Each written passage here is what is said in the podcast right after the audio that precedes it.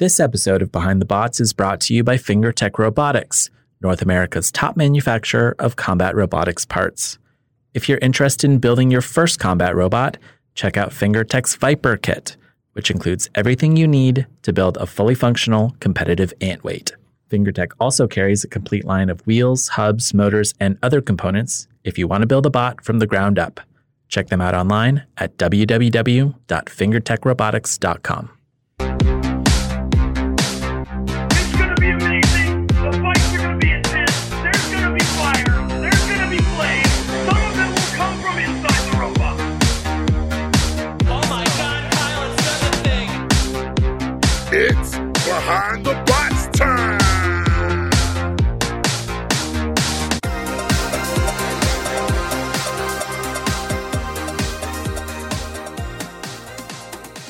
From a sketchy alley behind a ramen shop in Las Vegas, this is Behind the Bots, the podcast that brings you the stories of the builders behind BattleBots. I'm Chris, I'm Luke. I'm Lindsay. I'm Kyle. And I'm Nicole. and today on the podcast, our interview with Glitch Captain Kyle Miller. We'll wrap up the show with this week's installment of Robots Around the World. If you like our show, please rate and review us on Apple Podcasts, Google Play, Stitcher, Spotify, TuneIn, Castbox, Player FM, and Podbean. You can follow us on Facebook at Behind the Bots and tell a friend. We really appreciate your support. Time for this week's combat robotics news. I have five news items for you today. First up, Saturday marked the conclusion of filming on the 2021 season of BattleBots. The show has crowned the winner of the Giant Nut. All of the BattleBots crates have been packed up and are being shipped home. And just a few builders decided to remain in the area this week for some end of season sightseeing. The 65 or so teams that competed this season will now enter a self imposed media blackout for the next few weeks as they eagerly await the season premiere. This year, BattleBots commissioned sculptor David Fay as the show's first ever artist in residence.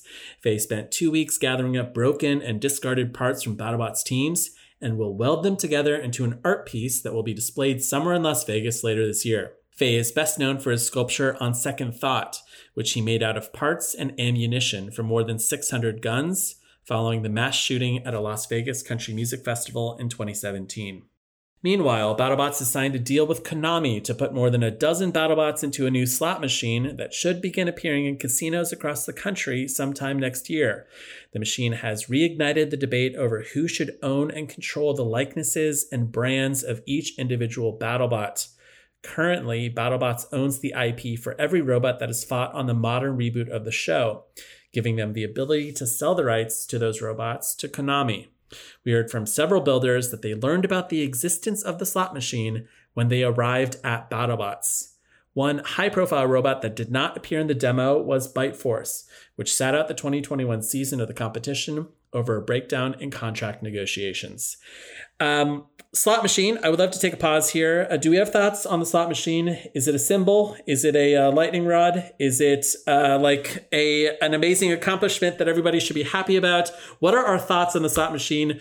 I feel like you know a couple weeks ago I said that I absolutely hated gambling, and uh, so you know I feel like you you know you know where I'm I'm going to uh, come down on this this issue. But I would love to hear your thoughts on uh, on this this new amazing slot machine. I mean, I think that it is all of those things. It's really cool that one of the first things BattleBots did when they restarted the show in Vegas, you know, the new season in Vegas, is get a slot machine deal. Um, I think that's awesome. I also think it's really lame that some of the folks that were in said slot machine did not even know about it till they got there. I guess like we can speculate about why that is. Um, yeah, I, I know that that in the the run up to this season that um, ownership was a sticking point, and I know that there were contract negotiations. That's what I've heard from from some of the builders. Um, you know, going into this season, Yeah. and um, I think the challenge is that I don't know, like it, a lot of a lot of these deals are pretty opaque. Um, we don't know how much money BattleBots will make from Konami, um, what the revenue split is going to be with the builders. I mean, obviously the builders know, we don't know, you know. So like, it kind of comes down to like, is this fair? I did talk to one builder today who said, um, "Look, I think it's great. I mean, it's a win-win for both my team and for BattleBots because." Let's face it, you know, if I fully owned the the rights to my robot, it's not like I could go out and negotiate a a you know a BattleBot slot machine that's just focused on on my robot. It's not a strong enough brand. But together, you know, the twenty or so robots that are in here with the BattleBots logo on top, you know, it makes a really nice package. And um, you know, we wouldn't have been able to do this unless you know we we all worked together basically. Um, which I thought was was a good kind of nuanced take on on this this uh, this conversation. I mean, that is the the right way of looking at it for sure. Um, I do wonder how much of like the contract negotiations, like if it was a calculated decision, right? Like, oh, you know what? Everybody's worried about ownership, and that's a big part of what we're all talking about. I want this deal to go through. Let's just not even stir that pot. You know, legal tells us we can move ahead. Let's just move ahead. Or if it was like everything's a mad dash, everything's trying to get done. Um, crap, let's just get this deal signed so we can get this thing in production on time rather than dealing with the 20 plus people slash egos slash uh, legal loopholes or whatever that you'd have to get through um, to do it w- while asking everybody. You know what I mean? It could it could Yeah. kind of go both ways, and there's a slightly different kind of connotation to it either way. So I'm I'm curious as to how that internal conversation happened. Yeah, I, I can I can see like the really great side of this. Like this is a great branding opportunity. Now you have this kind of massive BattleBots machine um, that's just gorgeous. It's huge. It's like you know, it's like twenty feet tall, right? It's got this huge screen. It's like the brand new kind of Konami like video slot machine, and um, so you know, like you've got this ad that's basically all over um, Vegas. You know, as you're walking through these casinos. And I think kind of the pessimistic side is like, uh, what won't we do? you know, like, uh, like Hexbugs makes a lot of sense to me because it's a toy for kids and kids love BattleBots and there's a little robot that they get to own. Um, you know, kind of builder kits, they make so much sense to me, you know, um, because it's educational. Uh, putting the you know, robot on a t-shirt for kids like makes a lot of sense. I know that BattleBots is not just a kids brand, but you know, I don't know. The idea of some geriatric uh, social security recipient, you know, just kind of pouring their their monthly check into a BattleBots machine seems a little off-brand for me, but you know, I mean, I'm not in control of the brand. Um, You really did fall for that glamorous view of Vegas, didn't you, Luke? That's um, Wait till you try the the new BattleBots hard seltzers. right, right, exactly. Yeah, I mean, let's let's let's make uh, BattleBots vape pins. You know, let's uh let's do BattleBots street racing. You know, uh, equipment. I don't know. You know, like what what what's what what depths you know will, will we go to? You know, what what are we unwilling to brand? You know. Hey, you kids want to try some Tombstone?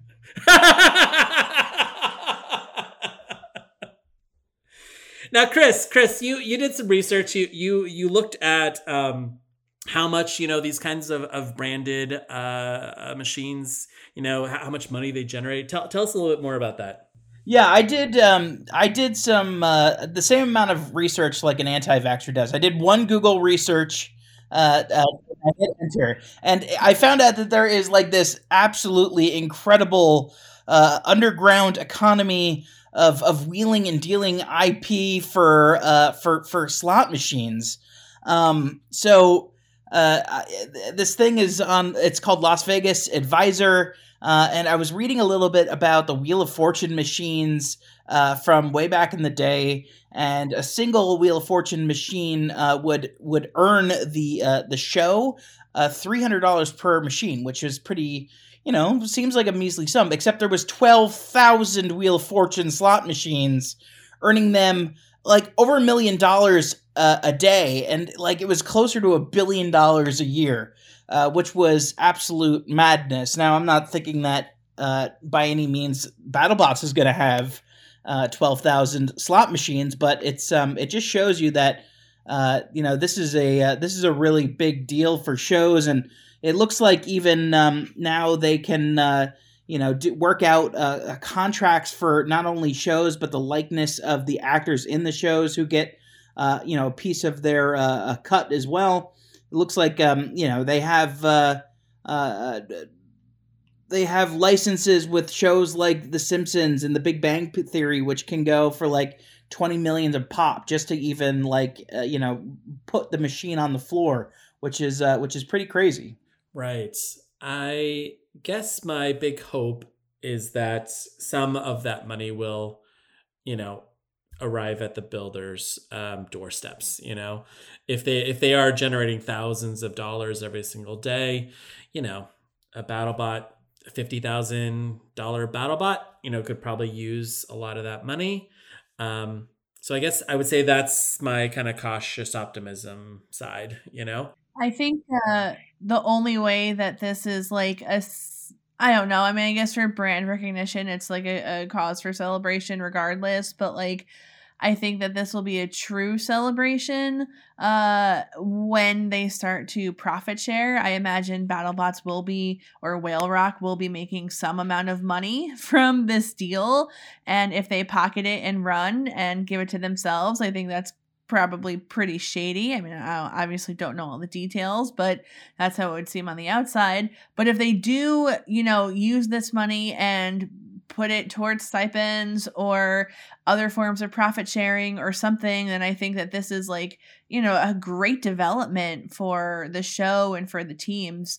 Um, ideally, not just the teams that are in the um uh you know in the slot machine because they probably already have like pretty good sponsor deals but if they're able to like use any type of cash that comes in from this and like lift up all of the teams uh i'm gonna be pretty excited about it even though it is kind of you know i don't also don't love gambling so it is a little weird for it to be on the backs of you know uh granny's pension but still I bet you twenty dollars. I, I can get you to like gambling by the end of the day. well said, Lindsay. That's that's that's very well said. Um, one of the robots that uh, that both appeared in the slot machine and made news this week is Blacksmith, um, where Blacksmith Captain Al Kindle finally unveiled its new weapon for 2021. This season, Blacksmith is ditching its fire-breathing hammer in favor of a fire-breathing power saw. Check out test box footage on the team's Facebook page. And finally, Malice teammates David Liah, David Small, and David Rush competed this past week in the Battle of David, an ultimate competition designed to figure out which David was the best Beetleweight builder and driver. The three Davids ran their champion Beetleweights Unknown Avenger, Kelpie, and Animus inside one of the test boxes at BattleBots. David Small emerged victorious with his CO2 powered flipper Kelpie, taking home a Lego trophy made by Malice Captain Bunny Sariel. And that's it for this week's news. After the break, our interview with Kyle Miller from Glitch.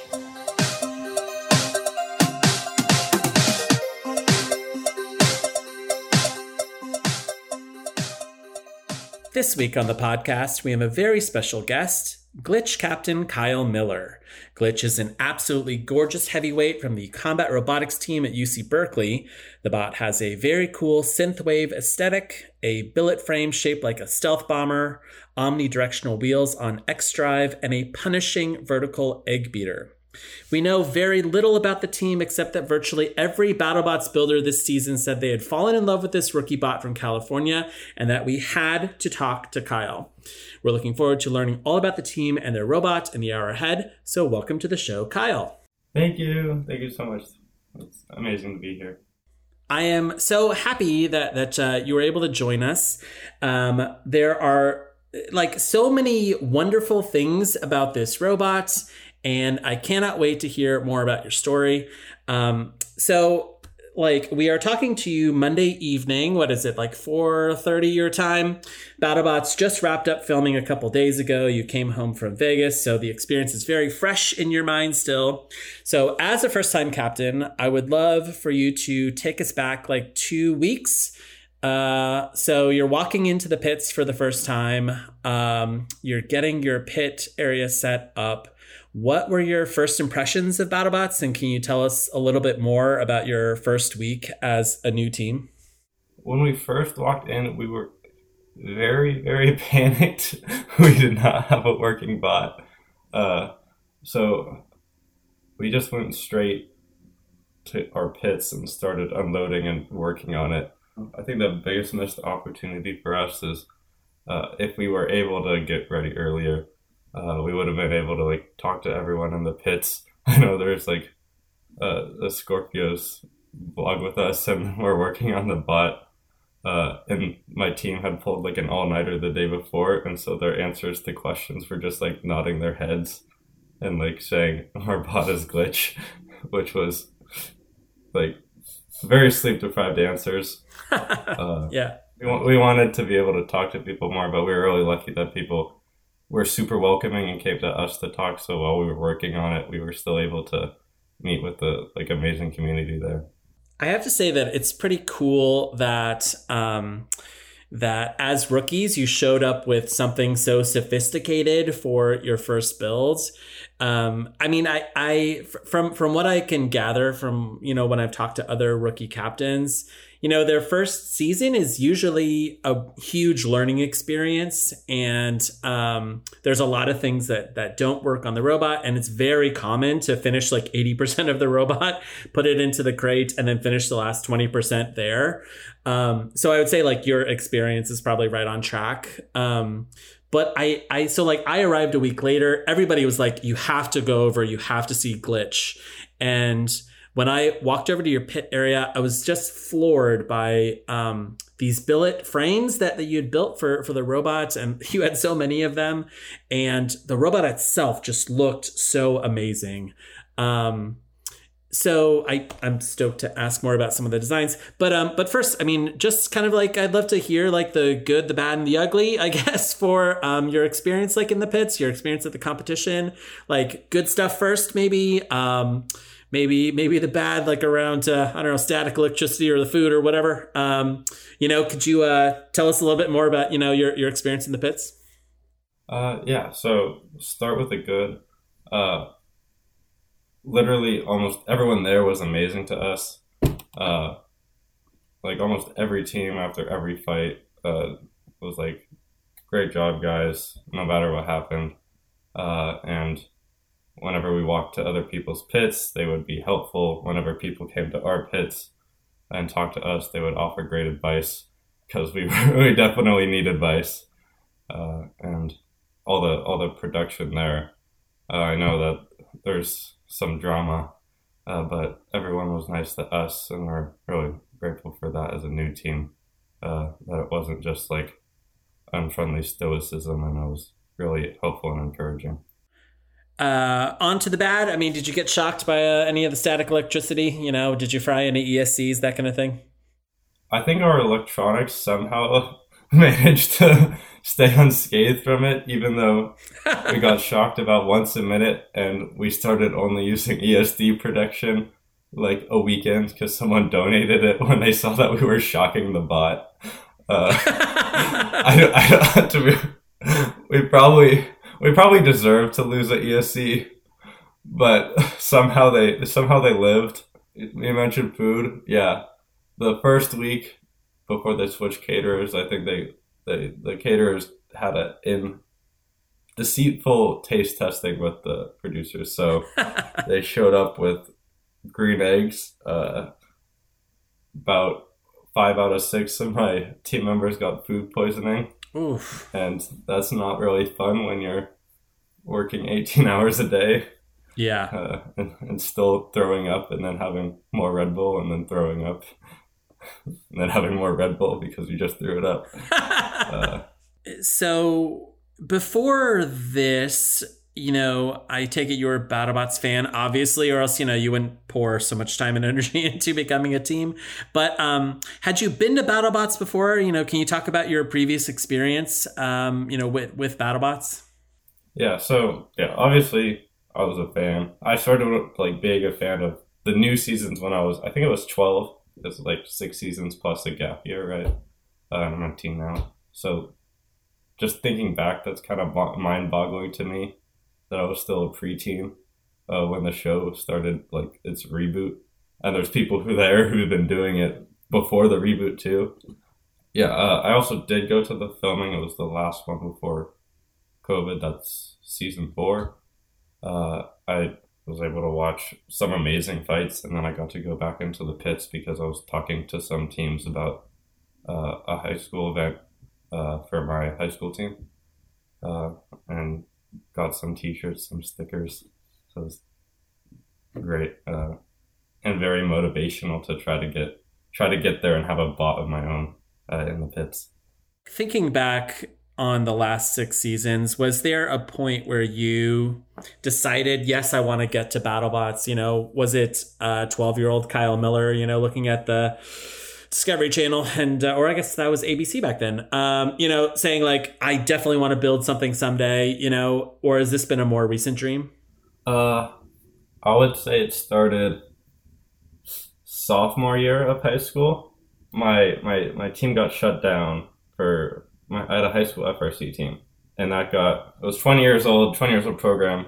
It got axed because uh, apparently having robotics teams means that kids won't take the engineering classes, and if more people took the classes, they would have gotten a grant, and then less people took the classes after. I'm bitter. You can probably tell. I'm very bitter, but that I think it was a good thing for me Yeah. because then that's when it's what do you do next uh, and i was able to start an amazing team with like great people behind me uh, and like with me uh, at placer advanced robotics and technology which is just the background for part uh, and that's where i started doing 15 pound combat robotics because battlebots had piqued my interest and then looking into it there's like more practical weight classes that I really encourage people who are interested uh, to start there. After a year of that, I applied with a really, really garbage bot with fake internals trying to rush in. And of course, that didn't go in. It had like almost no branding, but that was like a great learning experience for what they're actually looking for in bots. So I went, did another 15 pounds, uh, and then in high school, sorry, out of out of high school, it's making a bot that can actually get in and is actually would perform uh, theoretically. That's a good segue to part. I'd love to learn more about it. So, did you run uh, combat robotics events in the Sacramento area, or did you attend other people's combat robotics events in the Sacramento area? Like, where did you end up fighting these 15 pound robots? So, it started with there was no events at all for 15 pound bots in NorCal. Uh, so we had to drive eight hours down to Martin Mason, who who's Mad Catter's captain. Uh, his events down in, in Southern California, and those those events were the reason we continued doing it. They were really well run, and it was like really friendly, like grassroots uh, events. And it, I don't know, we were just floored how awesome it was to be there. Uh, and we ca- we came back for we did four of those events while I was there, uh, and then the second we also did in Pennsylvania. There's a NRO Nationals, which is the 15 pound kind of high school league that they're trying to set up, uh, and so we went there for our first year, and we tried again second year, but then COVID hit, uh, and then February of my senior year in high school is when part actually ran our own our own event in NorCal, uh, and yeah, I think there's there's going to be another one again in February, uh, partnered with Martin. I'm pretty sure I don't know the details too well. Don't quote me on anything here. Uh, but if there's anyone anyone listening who wants to make a 15 pound bot and they're in high school, uh, try to find out more and go to it. Uh, I know I'm trying to get my team because we're we're uh, unlike most BattleBots teams, we're kind of like an actual school club where we have new members coming in a semester, and that's going to be our training program is to get a 15 pound bot. And so, if you go there, you'll probably compete against my team. That's really cool. Um, yeah, I've I've heard typically people suggest to start at like three pounds. You know, I guess uh, can you talk about the decision to go with fifteen pounds? Is it just like easier to machine parts? Um, you know, is it a more forgiving weight class? I, w- I would recommend three pounds for most people. Uh, the reason we went with 15 was it's a high school team that had done robotics for a couple years already, and we were used to manufacturing uh, more metal things, I guess, for, for the FRC robots. And at three pounds, it's more uh, more of the plastics, and so it's a it's a lot it's a lot easier. It's a lot more cost effective, and you learn a ton, and you can reuse the bots a lot more because they, they they just fly around uh, because of the surface weight surface area to like area to volume. Sorry, is just amazing. So they just they just it's awesome fights because they keep on going, and you can reuse them and reuse them. We we we just wanted the biggest that was practical for us uh, and that we thought was within our capabilities, having come from a robotics team. Um, when when I think about combat robotics in the Sacramento area, I think about Kingpin and I think about Tombstone. Um, and I'm curious, have you um, met Ray Billings? You know, has he come out to your events? You know, have you um, have you met the the Kingpin uh, team? Are they are they involved at all in part? Yeah. So we met Ray. We did not mean we did not meet anyone from Kingpin.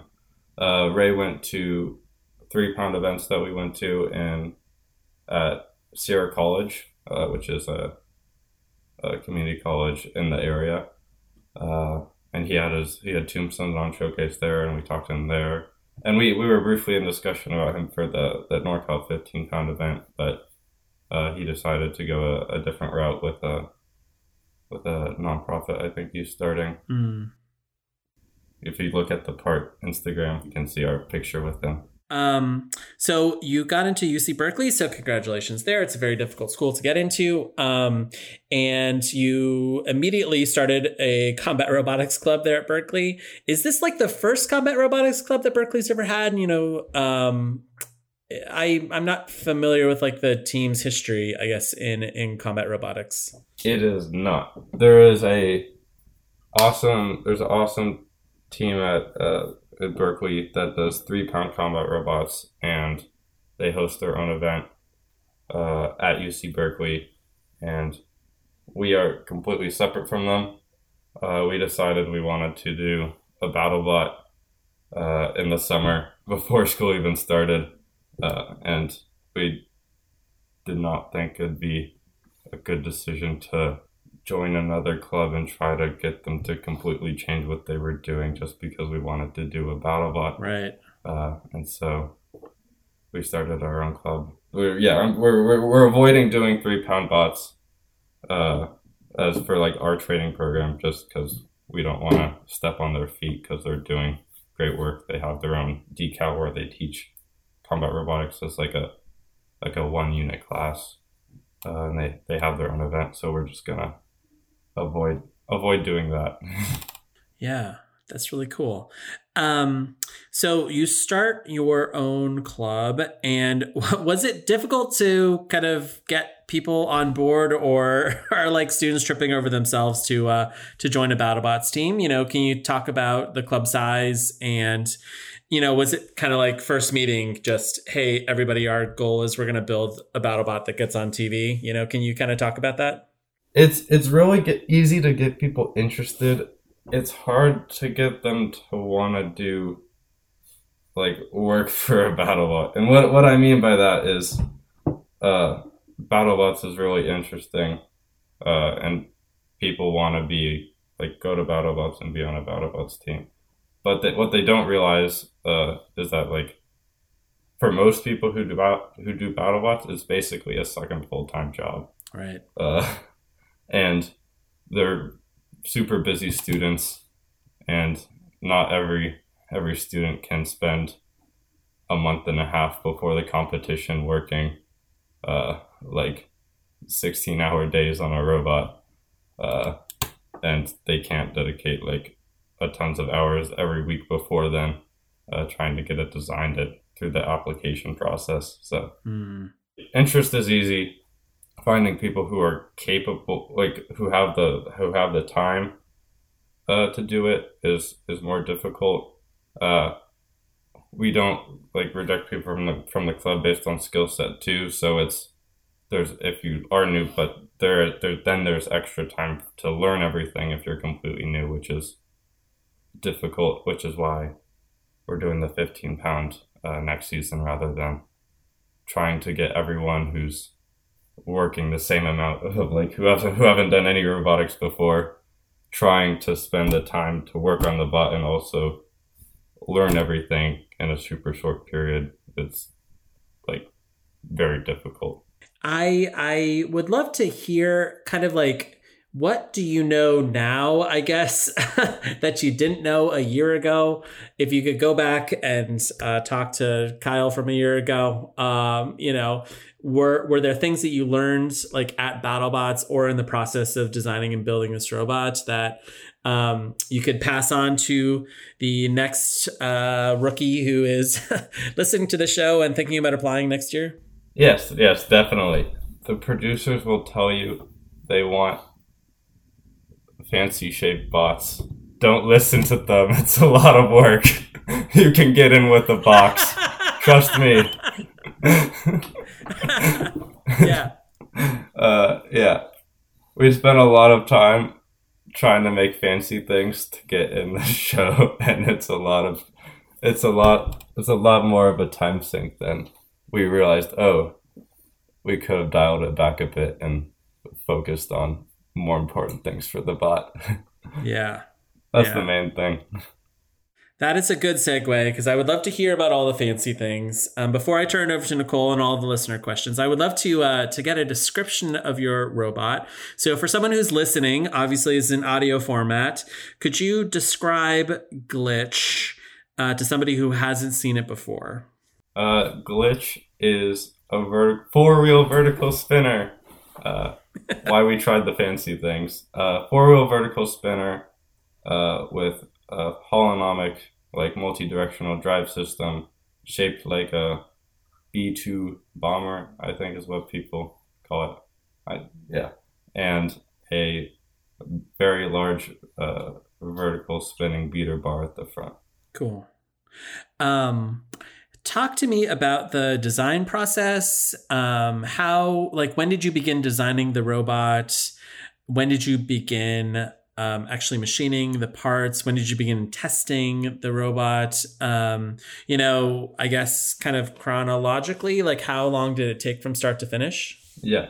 Uh, we started CADing, or we started. We, it was like we started CADing like during the summer last year. So about a year from now, uh, we had a we had a couple rough iterations of the shape. Uh, we we started off knowing we wanted to do the omni wheels and we wanted the beater bar. Uh, the beater bar was relatively finished quickly. Uh, uh, and we, we talked to Greg about like shapes and branding and that sort of thing. Uh, and then it was a it was it was fairly slow because process since since that first two weeks before we were cramming to show it to Greg. Uh, and then after that, it was a lot of club building, uh, trying to get people to learn uh, about combat robotics because they hadn't uh, they hadn't ever experienced it before. After that, like second semester is where we started really well in the in the winter is where we really started grinding for the application because that's when it was due, uh, and that bot was a beautiful shell that was 50 pounds overweight in CAD. and so it got in uh, with with the with the aesthetic then all the all the fancy stuff that I talked about uh, as a theoretical uh, 50 pounds overweight so not practical at all and so we did have to spend a lot of time after that winter session making a bot that actually could work on BattleBots as something that does not get instantly disqualified for being 50 pounds overweight. Uh, and so then that was that was that kind of like that, session. So winter to uh, I think a month or two before this summer. And then the main thing then was rushing to try to get the frame done because uh, being a billet frame, it took like six weeks to machine. And like it got held up in well one we have three different frames. I guess we can talk about that in a little bit, but making sure got there on time, we had to get the CAD done, and then it came like two weeks before we went to BattleBots, and so we were we started building like two weeks before the frame came, but we couldn't really do much Wow. uh, without the frame because being a billet, everything just mounts to the frame, uh, so you can't really assemble much else. And so it was a very short turnaround time because the CAD was very delayed, and so that meant a lot of grinding at the end. I, I feel like one one of the most striking things about Glitch's design is this really interesting shaped egg beater. Like it's it's not like sh- like a straight egg beater like um like Black Dragon. Um it it's got this this cool curve inside of it. Um can you talk about that that decision to to go with this interesting shape for for the egg beater versus something more conventional? There, there's a there's a lot behind it. I don't know how nerdy I want to get. Uh, Go for it. It's yeah. the I'd say it's the it's the it's the most we put into it the bot math wise or, or theoret not like actual like raw a bunch of physics but more just conceptually uh start off I know almost every bot has this now is the beater bar is offset and what that means is one side of it is longer and the other side's a counterbalance. And we have about three inches difference. We tried to maximize that difference between the, t- the one side and the other side uh, to try to get as much the robot into the other opponent robot into our beater as much as possible. Uh, and what it allows you to do uh, is either one, you can double the speed that you had before, which is four times the energy and have the same amount of bite. Uh, bite being like engagement onto the beater bar, uh, or you can just have more bite. It's, I guess everything's like a ratio. Uh, other thing was trying to optimize moment of inertia per mass. So our, our beater bar is 58 pounds. We wanted to have the most rotational inertia for that like 58 pounds. Uh, and to do that, well, that's like the whole concept of the beater bar is to get all the mass at the ends of the of the spinning weapon. So, on like it's it's the same concept as a disc, a disc spinner. You put the mass at the ends, but for it's a lot it's a lot better against uh, horizontal spinners because or or or vertical spinners with a with a large amount of bite because they will not hit that disc part that's not a weapon. They will just hit the beater bar uh, tip. Right. Uh, and then having having that moment of inertia just adds to energy and mass. Uh, sorry, didn't finish that thought. No. Yeah, Uh, that's really really cool. Yeah. the the curve part. So there's there's a curve leading behind the weapon.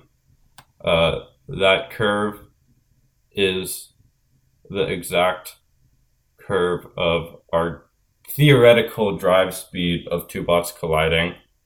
Uh, with the RPM that we wanted the weapon to spin up, which we completely messed up both the drive speed because the drives drives a lot slower than we wanted it to, but also the weapon we messed up we forgot to change out the pulleys we were using in the in the into our spreadsheet for math, and so it ended up working out because the they ended up matching, but it was completely unintentional. uh, you'll I guess you'll see uh, you might be able to sh- see on the show uh, what I mean better of both the both the drive and the weapon were spinning slower, but because they were spinning the same, it ended up working well for engagement. But anyways, the the curve behind the weapon is uh, almost what two bots driving towards each other. If an opponent were to hit, uh, if the if the if we were if we were to just barely have the weapon spin before they got to us, and they were going for the top of the weapon, like trying to hit the back of the weapon.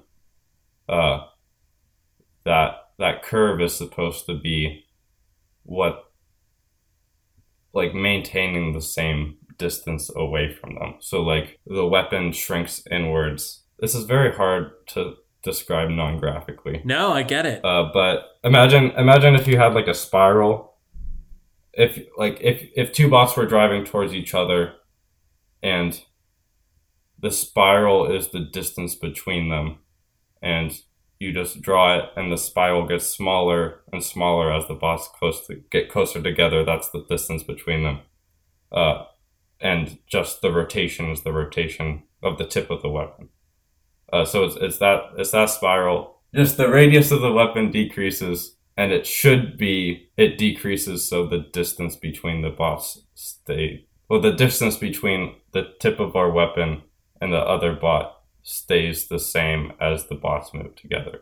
I hope that makes sense. No, that's really really cool. Um, yeah, the, one of the things I love about BattleBots is like an engineering exercise is that different people attack different parts of the problem and come up with really interesting solutions.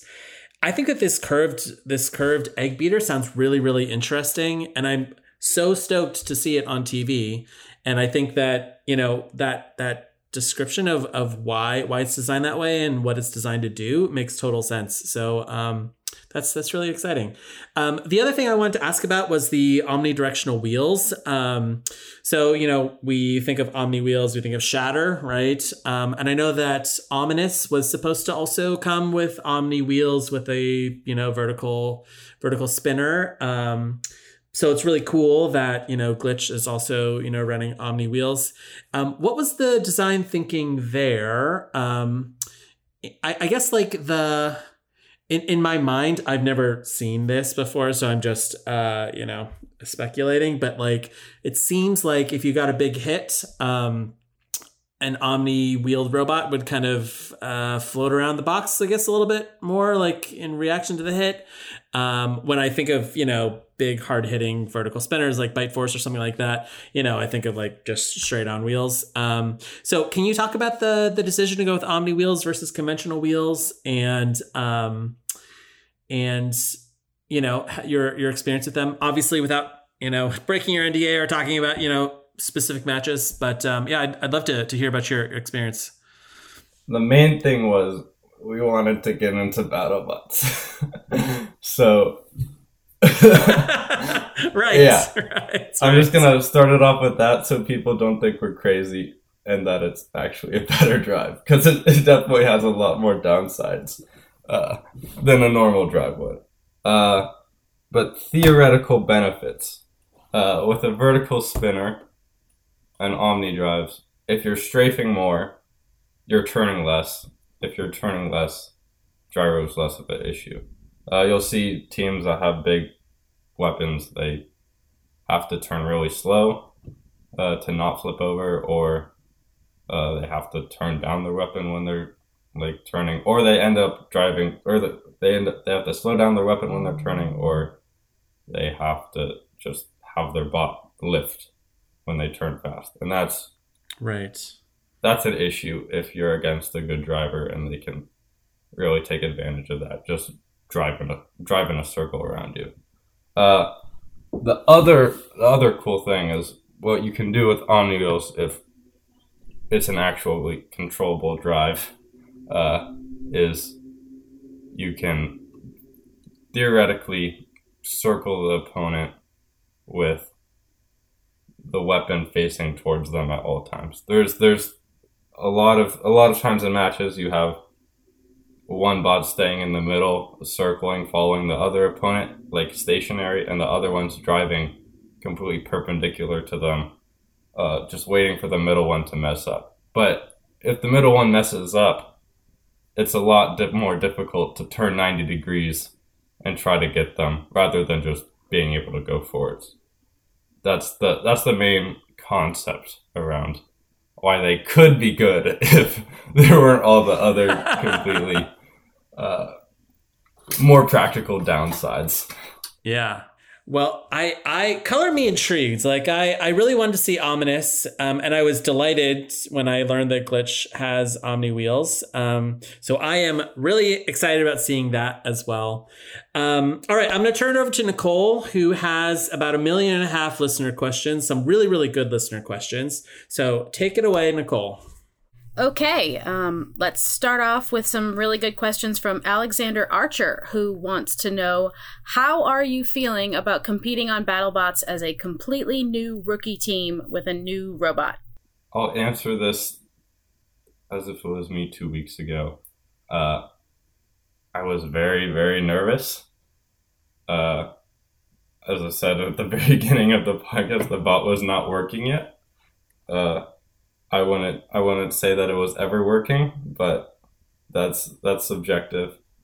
Uh, yeah. So yeah, uh, it was it was very it was very stressful, very nervous, but also very exciting. Uh, that we were that we were going to be able to go there and be with all these great teams that we like watched on TV while we were growing up as preteens. It was it was, it was combination of fear and excitement. So, so looking at those teams that you you looked up to as veterans, were there any that you were absolutely terrified about going up against? yes, I. I, I think it's more of a question of who weren't we terrified of going up against. I think every every matchup we're like, oh, we're done. uh, just because it's BattleBots this season, every team is like amazing. Uh, they all like it's really competitive now, and all the bots are, especially veteran teams. They've all had it tuned in for years, and just incrementing better and better. And you're there with a bot that you can't bolt down the top plate completely because you don't have enough room for wires and you have to put on the side armor after because your side armor doesn't go in uh well your top armor doesn't go in because of those wires sticking up when the sidearm server's in so you have to take 40 minutes to put the batteries in the bot uh, and you're late to almost every match So, while you were there, other than BattleBots, what else did you guys do in Vegas? Anything fun? Yeah, um, we didn't do much Vegas things. We walked on the the the, ho- the hotel the teams got was by the strip, and we we walked down it once, and it's like okay, it's a street, and we're all minors, or not minors, but we're all we're all less than twenty one, which for Vegas is what you have to be to go into anything. So we're just kind of like walking there, like okay, let's get some sleep because we're working 16 hours tomorrow. Uh, but but other than that, there's sorry, there's like builder get-togethers, and those were those were the highlight for us. Cool, very cool.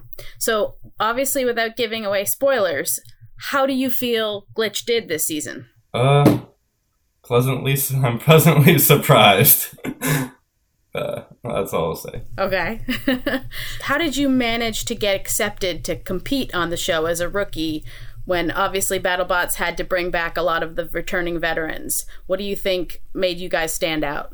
Yeah, I, I think there's there's two things. One, there's the bot, uh, which we I think we could have gotten in without them, but we threw a bunch of gid- we threw a bunch of goodies that goodies in there, uh, like reactive LEDs and a radar system that both they couldn't get working. The radar because of some firmware issues, and the LEDs because of that bat the like the 40 minutes to put on the top plate and our battery only lasted like 30 minutes uh and then also just the team uh they they they're really looking for college teams because they want uh sustainability and longevity within teams and that's a really like colleges are a great source for that So, are you planning to return for the already confirmed seventh season? we are well we'll see if we get accepted Yeah. yeah, cool. So, again, without spoilers, what do you think about this upcoming season? Is it going to be a top tier season? it's gonna be a top tier season. I think. I, I think at least the the fights that I watched were absolutely amazing. Uh, the one thing I'm not sure about is I don't I don't know if there's anyone in the pits this season to do segments, which is one thing I really loved about last season. Yeah. Uh, and I, I never saw that, so I'm not sure what's what's I, I have no idea what's happening with the with the filler stuff. Uh, I hope it's good, Right. but I, I haven't heard anything about it. Uh, but I will say the fights are absolutely amazing. Well, that's what's what it's all about, right? Yeah, Uh, yeah, Yeah. that's that's the highlight. Yeah. Well, we've got some good question too from uh, Curtis Honeycutt, who asked. Well, he says Glitch looks like the evil slash awesome robot overlord offspring of the Matrix and Tron. So he wants to know what things from movies and pop culture inspired your design for Glitch. Uh, actually, the, the I, don't, I don't know how much of this is movie or pop culture, but the the B two bomber, I know people have said it looks like the bot. Uh, once we made like the the, the basic shape that we ended up going for, someone on our team compared it to that. And we're like, oh my god, that's amazing. How do we make it slightly more like it? Uh, I think that's the main thing that inspired us. Uh, uh, I don't know if any. I want. I don't know if any movies or pop culture did. Uh, other than the themology, like the like the our our our glitch theme is fairly basic. If you look up glitch logo on Google Images, it ends up being there's there's like a bunch that are the same.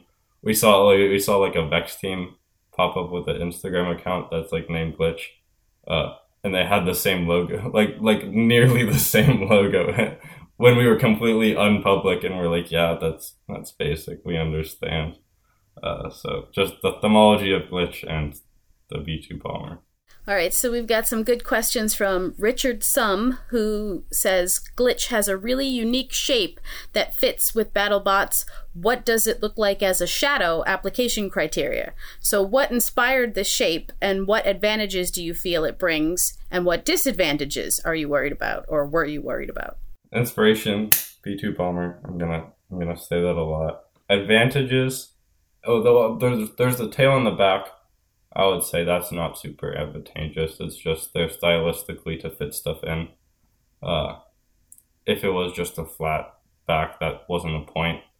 Uh, that would probably be a lot better competitively. Uh, but what is an actual advantage? Uh, the armor sloping kind of backwards. Uh, I know it's been compared to Valkyrie.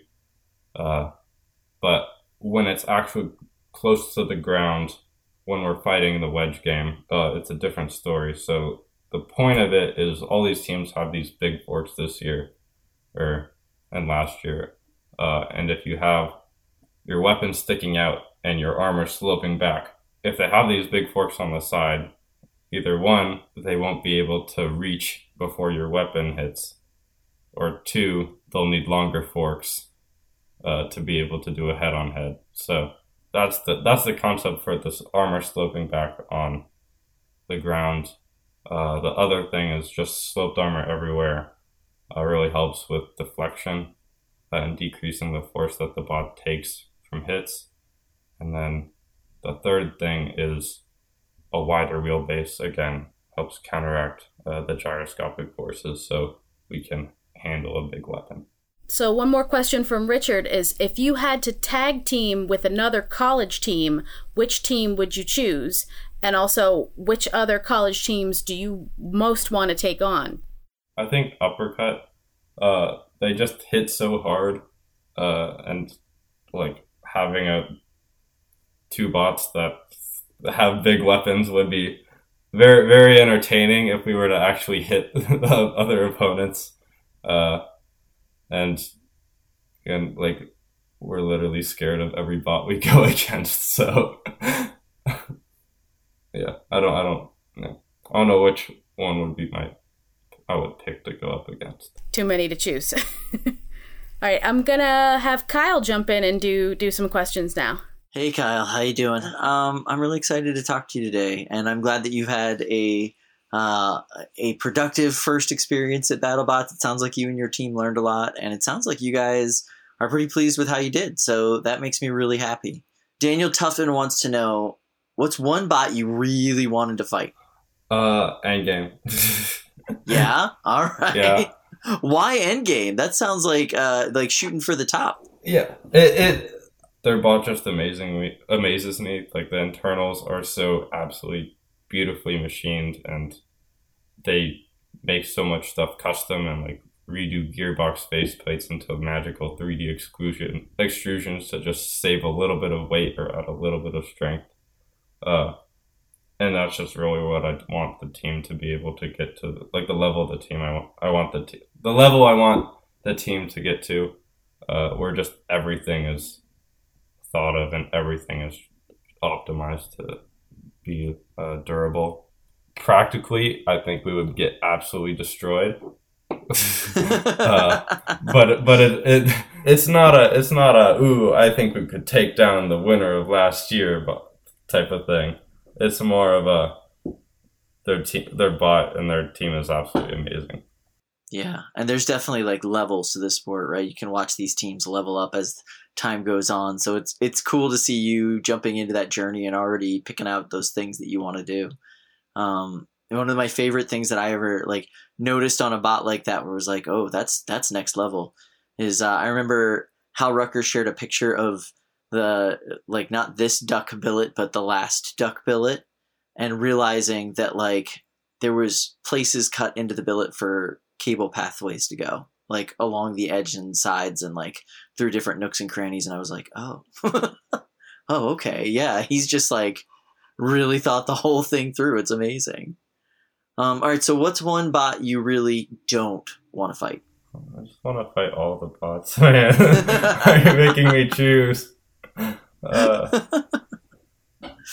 I'm I personally am okay with the bot getting demolished, so that that whittles down being able to pick a bot that would completely destroy us. Uh, and yeah, like that's the only acceptable answer to that question.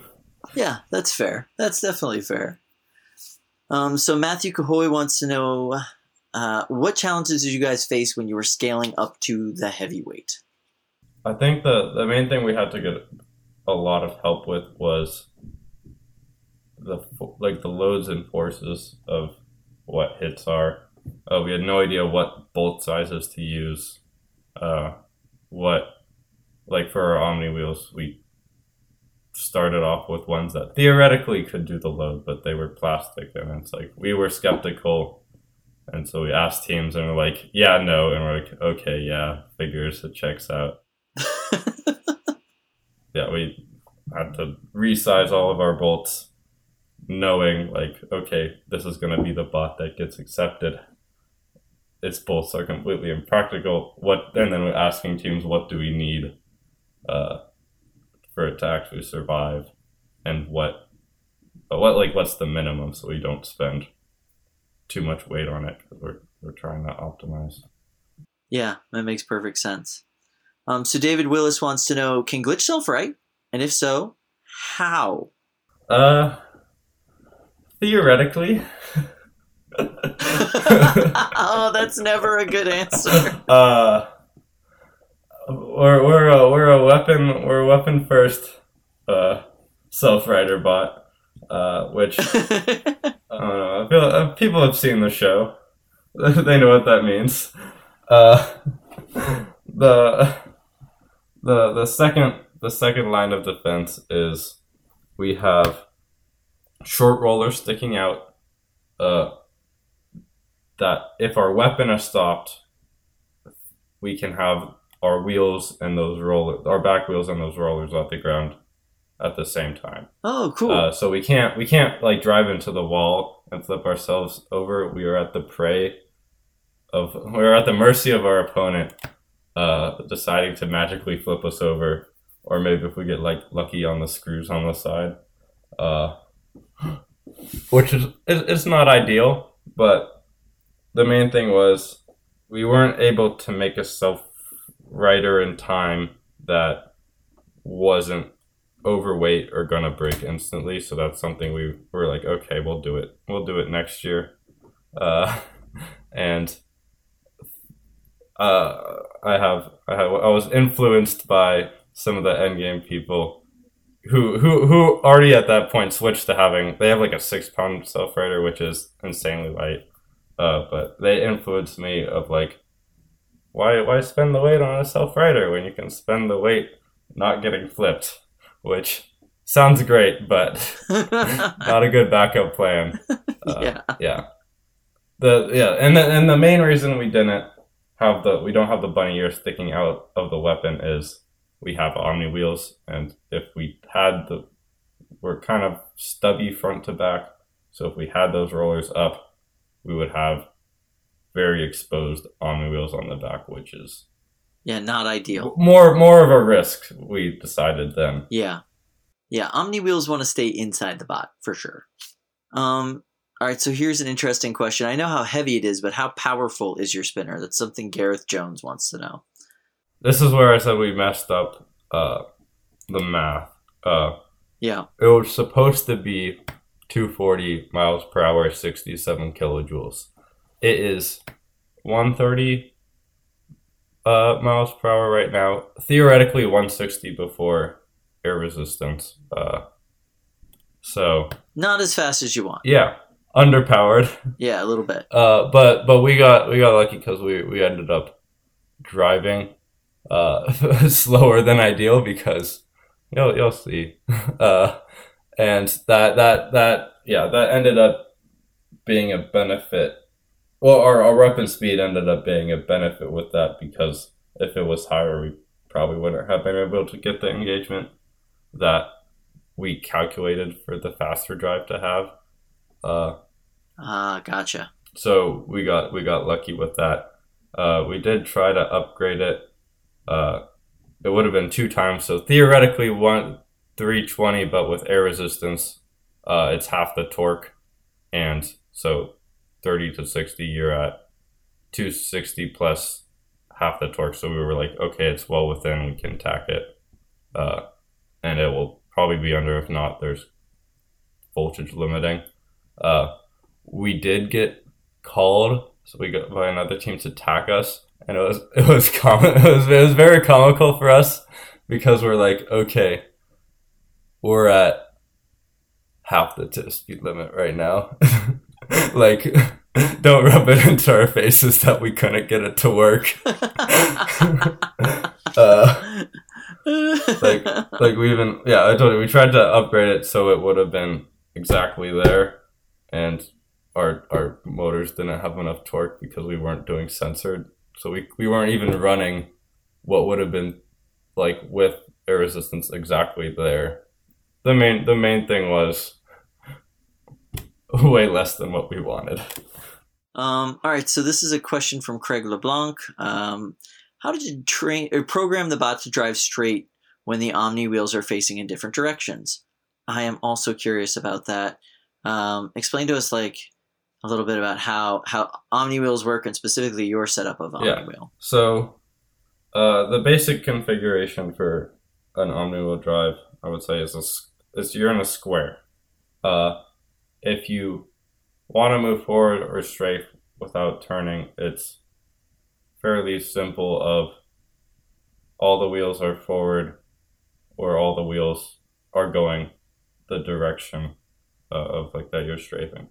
Uh, and it's uh like it's like if for for that square it's like two lines of code uh to to do the to do the transformation uh from like it, we we did it on the we did it on the receiver. We did we we have the we have a different shape but we did a we did uploaded a script onto the receiver so you would just sorry the transmitter. So we would just upload that uh, so you could just upload a simple okay, this these joystick directions mean uh, this for the wheels.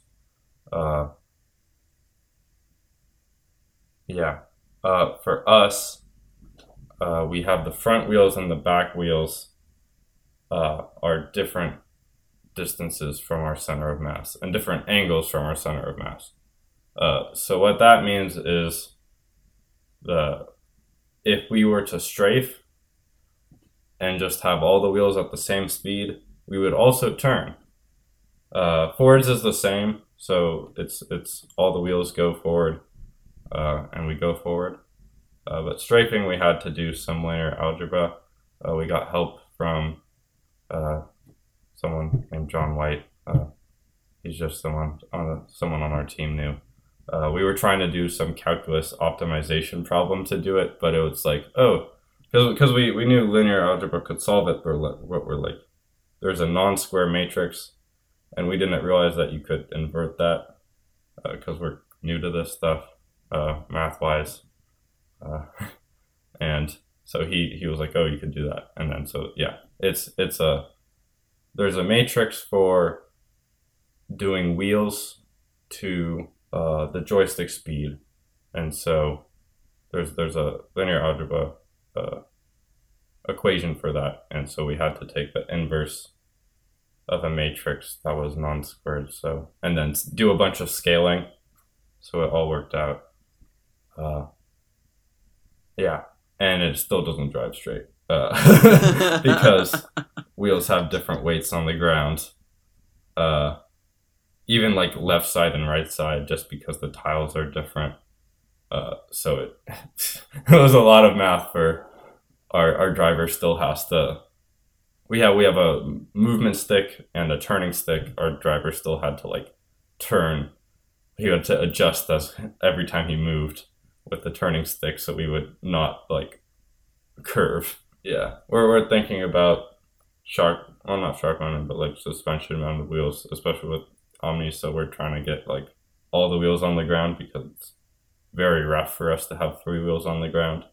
Yeah. Uh, and then you're ending up like moving to the left and, and turning to the left when you're trying to just go forward. Uh, so yeah, we'll we'll do some development there to try to make it better. I wanted to pivot over real quick and talk a little bit about your wedge. I got two questions about the wedge. Um, so Jethrix wants to know uh, it, the wedge looks thin and hollow. Um, I feel like it could be snapped if the wedge gets snapped and bent inwards into the weapon. Is that a problem? And then Paul Ogan wants to know uh, how are you going to get any opponents into that egg beater with all that wedge in front? Um, that was a pretty common topic of conversation online. So can you can you like explain a little bit about that design and the thinking behind it and uh, how it how you feel it works in real life? Uh, yes, I've seen a, I've seen a lot talking about the wedge.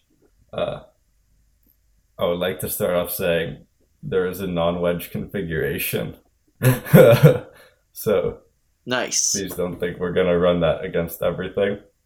Uh, theoretically, what it would be for is horizontal spinners and drums or egg beaters that do not have uh, forks or have super stubby forks. Right. Uh, the concept being they hit that before they hit our weapon. Uh, it certainly would be an issue for, especially bots with ground clearance, uh, to try to get them to ride up the whole wedge and still being able to hit them uh, especially with a drive that has. I, I didn't mention this before, but actually I've has like square root two less traction, so we're we have to we basically have to have a lot of momentum to get bots up there. Uh, so yeah, everyone what everyone's saying is absolutely right, but we have another configuration, so it's it's fine. it's fine. It is a lot wider in the front before a beater than we wanted to is just we wanted to get our wheels as far forward uh, because because of the 45 degree they're even more back than they should be. Uh, and so we prioritized that. Yeah you needed it to drive. That's that's fine. That makes perfect sense. All right so uh, now we're going to get into the more philosophical questions. Um, so Sporkanaut Captain Lilith Specht, she asks, "What's your favorite glitch?" Any any video game where you can just get as many coins as possible, so you can just spend it all and do whatever you want. That's my answer. Yeah, I'd say that's reasonable. And finally, let's close out this interview with a, a series of deeply philosophical questions from BattleBot superfan Mary Catherine Carr. She says it's hard to think of things to ask that aren't spoilery, so time to go into left field. Uh, what are the majors of everyone on your team? Oh, everyone. Let's see. We have 23 people. I can I can I can I can go and read them off. this is like a quiz for you. You don't have to read all of them. If you've got just like a smattering at the top of your head, that's perfectly fine. Ah, I'm doing this. Katie Howe, mechanical engineering lead, who also is a mechanical engineering uh, major. Big surprise there. Uh, we have Ray Huffnagel, our operations lead. So, trying to get money. He is a political economy major. We have Roy Zhang, who's our EECS lead. Uh, so, like electrical and software engineering. Uh, he is a mechanical engineering major. Yeah, not a not a not a CS or electrical. And then we have a bioengineering major, Yunji Kwan, for our marketing. Okay. Only, only 19 to go. I might, I'm kind of regretting this. I feel bad. Andre Jones, uh, chemical engineering. Andy Go, uh, he is a computer science major. Andy Lin, uh, business. Anna Hagawara, uh, EECS. Anthony, uh, EECS is electrical engineering and computer science. Anthony Moody is mechanical engineering. Carl Matavang, uh, physics. That's not on. Okay. Helena Grebe, uh, computer science. Henry Chen, chemical engineering. Caitlin Lee, uh, bioengineering, bioengineering and mechanical engineering. Karen Ting, uh, business and computer science. Larry Zhao, Zhao uh, physics. Lauren Lee, business. Leica Devore, mechanical engineering. Matthew Mena, uh, MCB, uh, molecular cell biology. Mona Lee, uh, biology and business. Romeo Estelle, mechanical engineering. Thomas Wang, business major. Uh, Vincent Lee, computer science. Uh, Computer Daniel, electrical uh, engineering. Okay. I hope I didn't miss anyone. Uh, if I did, and anyone on the team is watching this, uh, sorry you're not on our BattleBots application, and that'd be that'd suck. Uh, yeah. It happens. Okay. Thank you for letting me do that. All right, so next question for Mary Catherine Carr. What does your team do to celebrate? What does your team do for celebrations? Uh, we've never been in person except for working on the robot, so I guess we'll figure that out in like a week when we get the whole team together. Because like a lot of the people weren't able to go to the actual BattleBots because it was like our first week of school. Uh, so Yeah. We'll plan something. All right, so do you guys have a team mascot? Not yet. We were planning on one for next year. It's gonna be a cube. It's gonna have eyes on it, and we're gonna call it Pixel. That's adorable. All right, here's another one for Mary Catherine Carr. If you made a mini bot, what would it be, and what, how would it fit in with your overall aesthetic? We should have had a mini bot. Mini. We were, uh, as I said before, we were very, very rushed. We took out a lot. We took out the LEDs in the radar system, and we had to grind a lot of our frame to fit in wires. So we're 15 pounds underweight, which, by the way, we also got called for. For someone thought we were overweight when we've been one of the lowest weight teams there. Uh, nice. Uh, so yeah, we, we should have run a mini bot, but I really want one that would help us with our ground clearance, just like shoveling us whenever we like get a bump on the ground. That'd be nice. yeah, that would be nice. um, all right. I have uh, kind of a, a related question about that outside of Mary's questions. Um, what is something that you just at the competition wish you had? I always think about like the first time you go camping and you bring the tent and the sleeping bag and you're like, man, this would be so much better if I brought chairs. Next time I'm going to bring a chair. You know, so what is the chair that you thought about this time around? Like you're running around the pit, you're doing all the things. What's the one thing you really wish you had just to make your pit experience a little bit easier, a little bit nicer? Pillows. we had a we had a couple there there's tables there's there's two level tables uh we were uh, Monsoon was next to us, so we were able to, and they, they unfortunately couldn't come because of the passport situation, but we were able to raid their tables.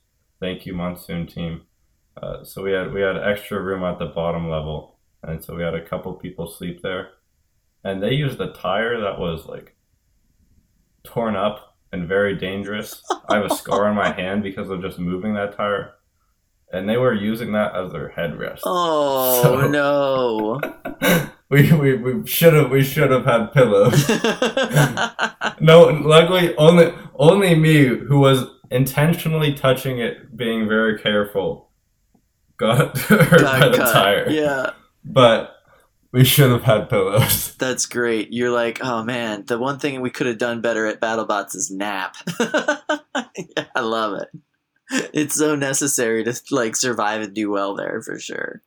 yeah, it's like Vegas heat, all dehydrated and working. And like this is including meal breaks as like a separate thing, working like 16 hours a day.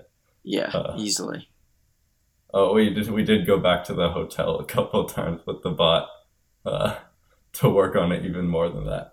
They they deserve some sleep and some pillows for that sleep. A final question for Mary Catherine Carr. Um, she wants to know: Did you guys have fun? Yes, it was amazing. We're coming back next year for sure. Yeah, that's great. Well, Kyle, thank you so much for talking with us today. We can't wait to see Glitch in the BattleBox. I know so many people have so many questions about it, um, and we're really looking forward to seeing how you guys do this season and just seeing you know how your team works together. I think it's going to be great, man. Thank you so much. It was a pleasure talking to you all. After the break, we'll return with this week's installment of Robots Around the World.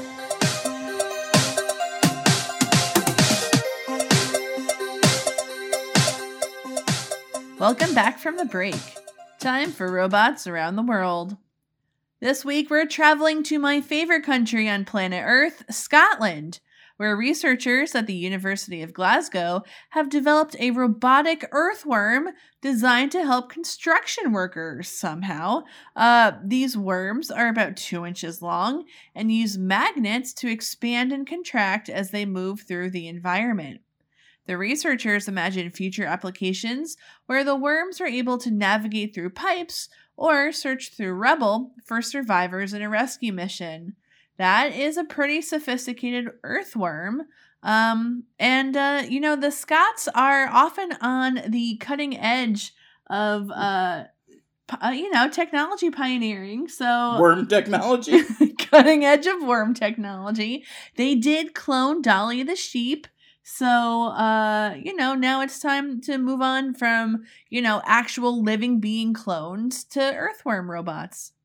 Yeah, I, I love the idea of just kind of like tossing a pocket full of robot worms, you know, into the into the ground and just having them go digging into the earth, you know, or uh, you know, go go surfing down into a pipe, you know, to send back remote footage or something. I don't know. It's kind of interesting. It's like um, there's a lot of hard robots that just wouldn't do well in kind of these real world environments, but an earthworm can go basically anywhere. Um, it it's got this cool soft body that um, you know can wrap around objects, pick them up, that kind of thing. Um, I think it's a it's a pretty pretty cool idea. Do you know? Did do you know if they have teeth? Are you imagining them getting larger and larger and kind of rumbling underneath the ground? Is is that is that what you're thinking, Chris? No, I, like if you've if you've seen it, I haven't seen what these worms look like. Do they have teeth? Uh, I don't I don't think so. Oh, they don't have teeth, so they're gummy worms. Uh, I just I Uh. didn't see it coming, but it still hurts so bad. Well, that's about it for us today. We'll be back in your feed next Wednesday with another mystery guest. We'll see you then, folks. Goodbye. Yeah, this show turned into worm food. Bye.